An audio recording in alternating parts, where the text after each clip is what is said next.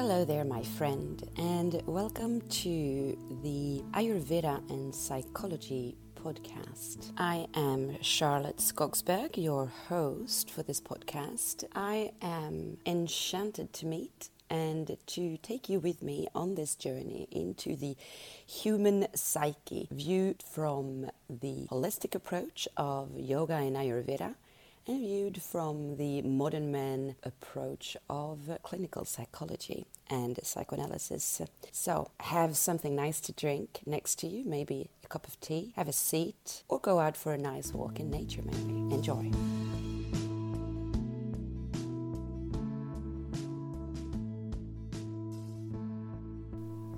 In this episode, that will focus on Ayurveda, I will use the same title as I did last week when I spoke of psychology.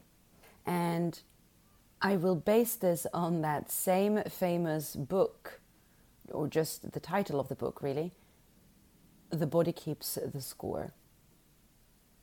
If you've never heard of this book, you can look it up. It's very interesting and it's basically explaining how post traumatic stress disorder functions.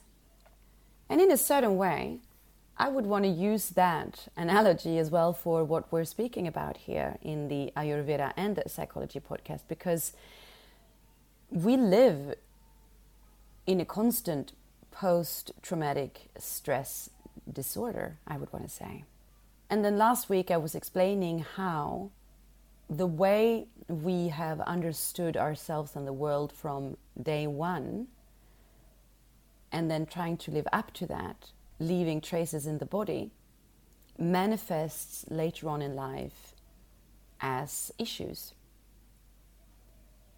Because actually, you can't really afford to treat your body badly and expect that that's not going to, well, bring a, a bill. when the bill comes in, right? Then all of a sudden, the number on that bill will be completely in link with what you've been doing up until that moment. And it's, of course, the same way when it comes to the Ayurvedic perspective on things.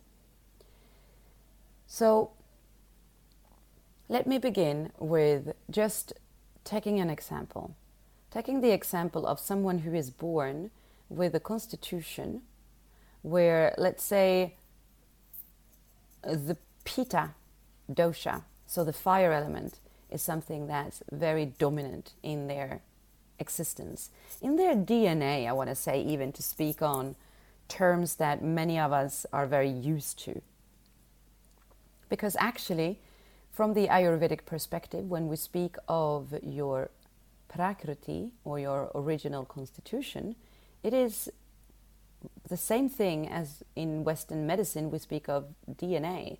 It is something that you get from your parents and linked to other conditions as well, and is decided at conception, and that never changes. All right. However, it doesn't mean that there's stuff that happens and moves around how your system functions later on in life, but that's a different story. So, if I am born with this dominance of fire inside of me, and I am completely oblivious to what would be maybe good for me, let's say, like most of us were as we were born, because most of our parents were when they were born as well, and even throughout their life. Then I will go about with my life and I will move towards what feels like ease and towards what feels familiar, always.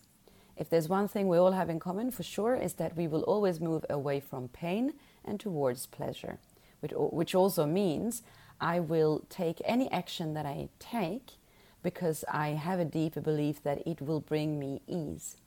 It will bring me away from the current situation towards something better. That's why we take an action. We eat to free ourselves from the feeling of hunger, right? And we sleep to free ourselves from the feeling of being tired.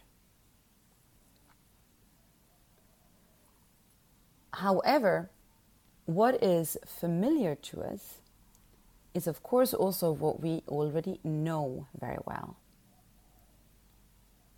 Now, if you're one of those um, self help junkies, I'm sure that you are familiar with that concept when it comes to, for instance, relationships and the way we deal with other people.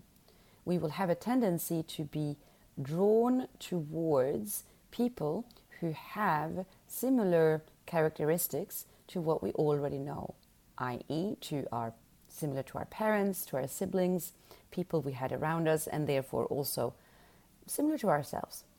It does not necessarily mean that that's what's the best option for us. And it's exactly the same thing when it comes to our tendencies from the Ayurvedic perspective. So, as a typical Pitta fiery person, that person would then have tendency to go towards fiery things. Like attracts like.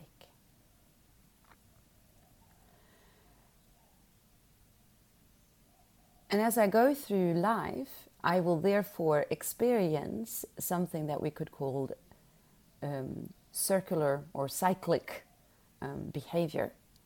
And I'm sure that most of you can relate to that feeling where we get the sentiment that where we're at when we're not doing well, for instance, and the same when we're doing well, but very much we notice it when we're not doing well, is somewhere where we've already been before.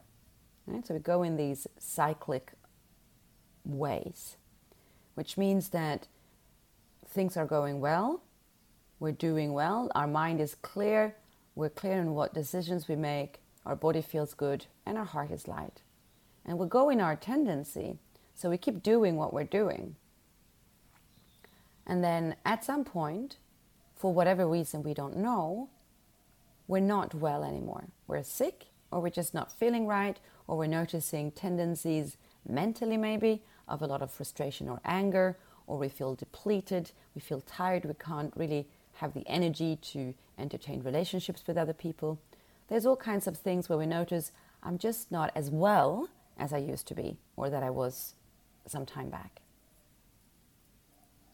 And then it very often goes to a certain point where we keep going, and then the body or something tells us to stop, like we don't have a choice anymore. For instance, let's say we become sick.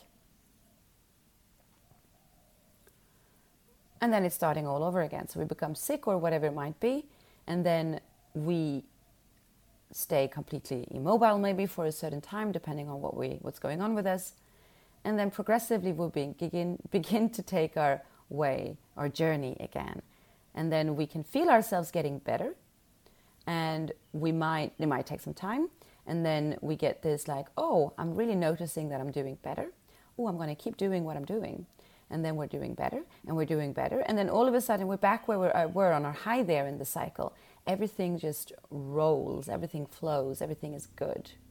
And here we go again of going into our tendency, and boom, something happens again. And for some reason, we fall, right? And so this happens over and again. And to take a typical example of this, let's just take the um, idea of going on a diet that so many people try to do because they want to lose weight, right? And why does that never work?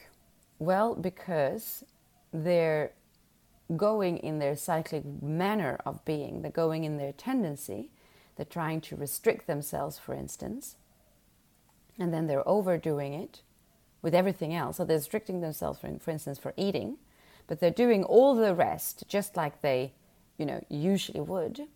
So if we would take that typical example of the fiery person, the pitta person, who actually there's a reason I take that as an example as well because the pitta person tends to have a quite good appetite.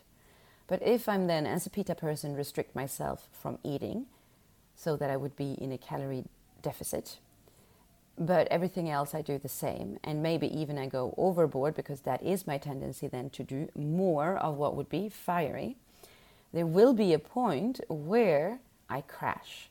I crash and I decide to just completely indulge in anything that brings me sugar and fat. because I'm feeling so low on energy. I'm feeling depleted. I feel hungry. I feel angry, all of the things. And then I get disappointed with myself and I go even lower, maybe, than I was before.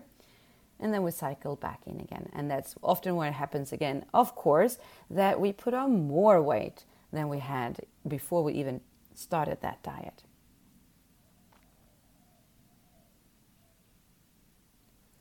One of the scores that the body keeps when we do this, this kind of behavior is that it begins to jack, play, mess with our metabolic rate, with our capacity to metabolize food.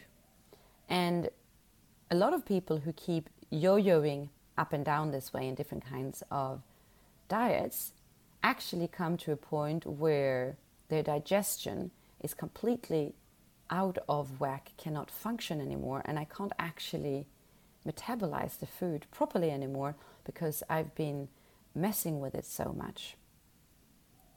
That is one way that we can see the body keeps the score. What it actually did is that it burns us out. And I would even say that two things are possible in that scenario. The typical Pitta person, right? Still, once again, already having a quite strong metabolism and then playing around with it this way will, number one, obviously make your Vata dosha go out of balance, which is the main dosha of imbalance because it has the characteristic of movement. So, moving around, especially playing around then with the metabolic rate, will have you destabilize your Vata. And when Vata goes out of balance, and so does your easily your digestion. So, that in itself, that's just the first step of it. Now, the aggravation that happens if we keep doing this when it really goes badly is that not only will the vata be out of balance, but then, of course, it will push onto the pitta that will go out of balance because that's your main dosha for this person, the example that we're taking. And what happens when we're overdoing it with a pitta person in their digestive capacity? Well, it might begin just looking like diarrhea, basically. And when everything just goes straight through the body and out, we're not absorbing the nutrients. And so then we will have a lack of nutrition because actually nothing of what we're eating, we might be eating all the good things, but nothing stays. Okay? And which will burn us out even more because there's actually not enough fuel, like the proper, proper fuel to, to work with. And unfortunately, we might end up burning a whole hole in our stomach, which we also can call an ulcer. And then that can go into other things as well. So there's just one example there of how the body keeps the score. And it wasn't even what I wanted to focus on specifically today, but that was just to paint a picture which is very common. Naturally, we have the exact same picture to paint with the two other doshas when it comes to our tendencies. So, this is what I wanted to bring you to this idea that the body keeps the score, and this idea that we will go towards what feels familiar and what feels like ease means that we are in the first few stages of first couple of stages of disease as ayurveda sees it which means accumulation and aggravation. So it's the same then of course for the um, Vata person, where the tendency will be instead, let's say, um, not so much as the burning and a very typical Vata person, like who's really like high, high percentage Vata and very low on the other ones, for instance. We can also see that they have a quite light frame.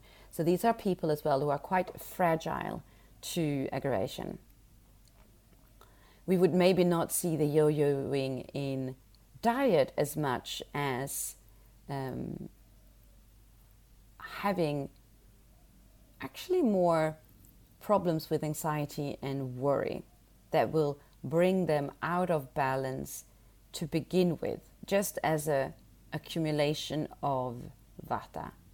And that will actually increase the element of ether, ether and um, air in their body, which will create this feeling of being spaced out.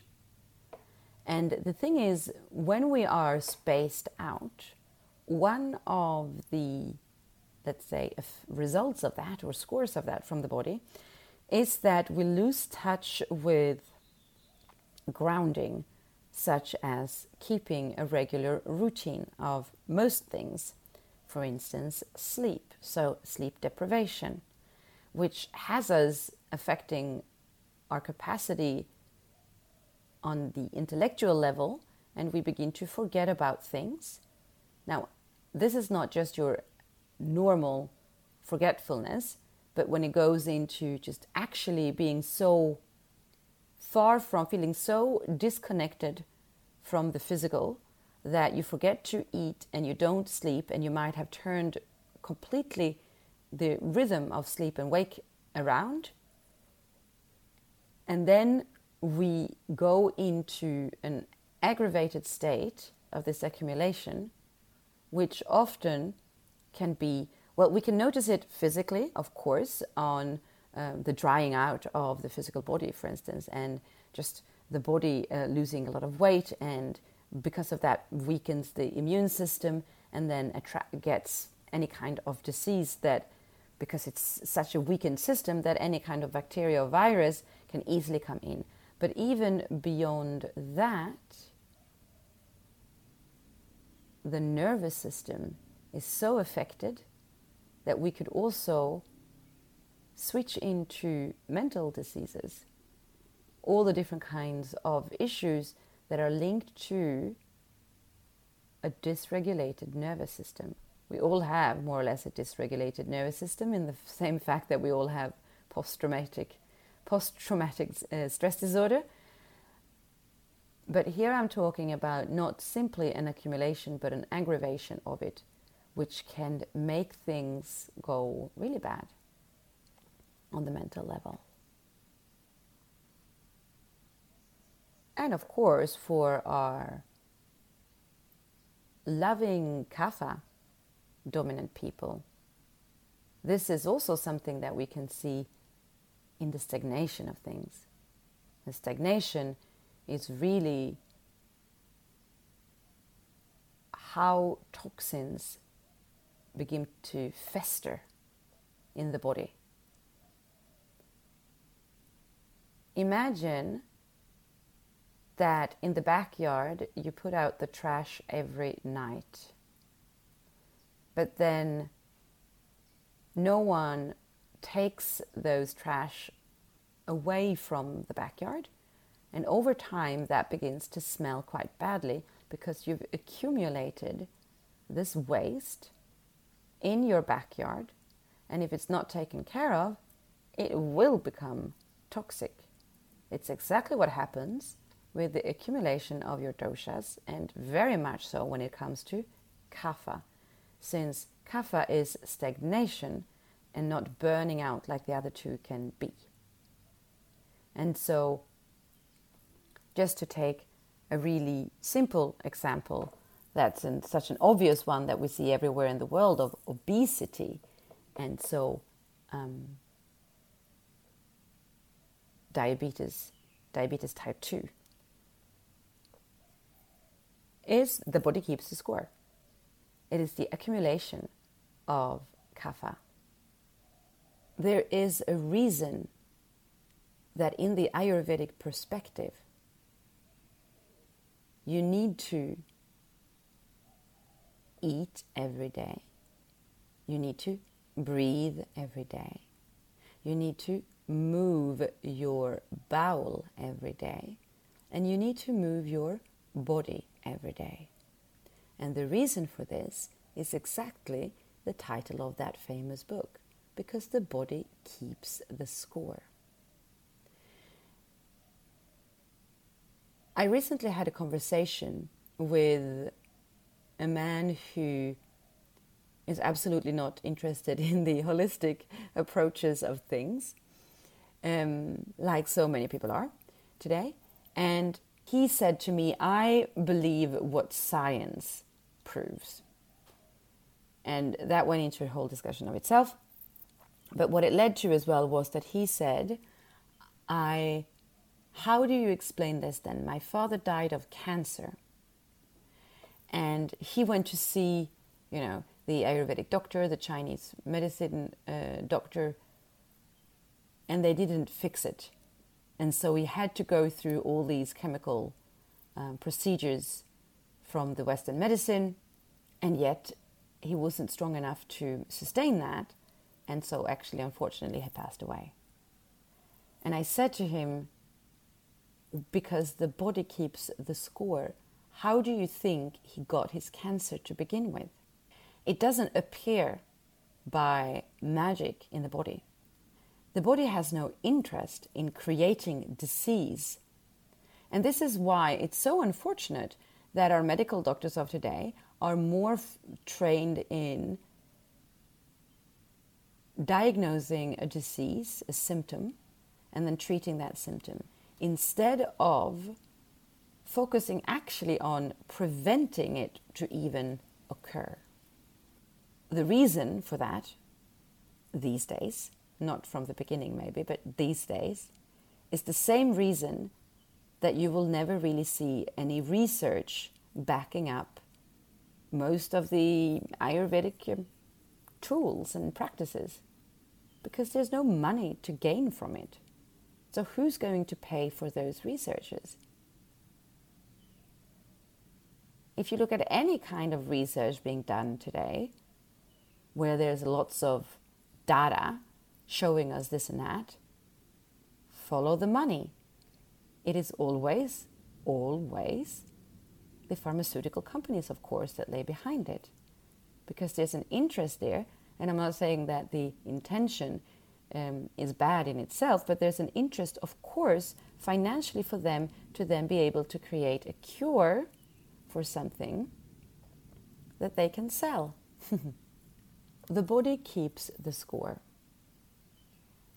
This is the reason that you will be frustrated in the beginning when I tell you apply this daily routine, apply these practices, eat this food, instead of telling you take this to get rid of that. It is by preventing that we create longevity, not by curing. Your body is like a machine.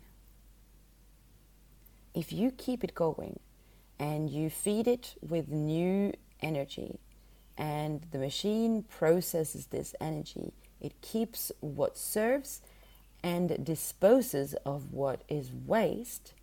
In the morning, you eliminate that waste so that you are fresh and clean to integrate new information. It is the same reason that you start each day with a blank sheet, with an open heart and a curious mind, like a child.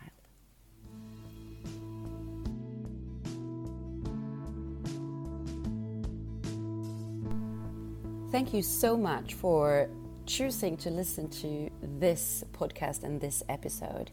I am very grateful.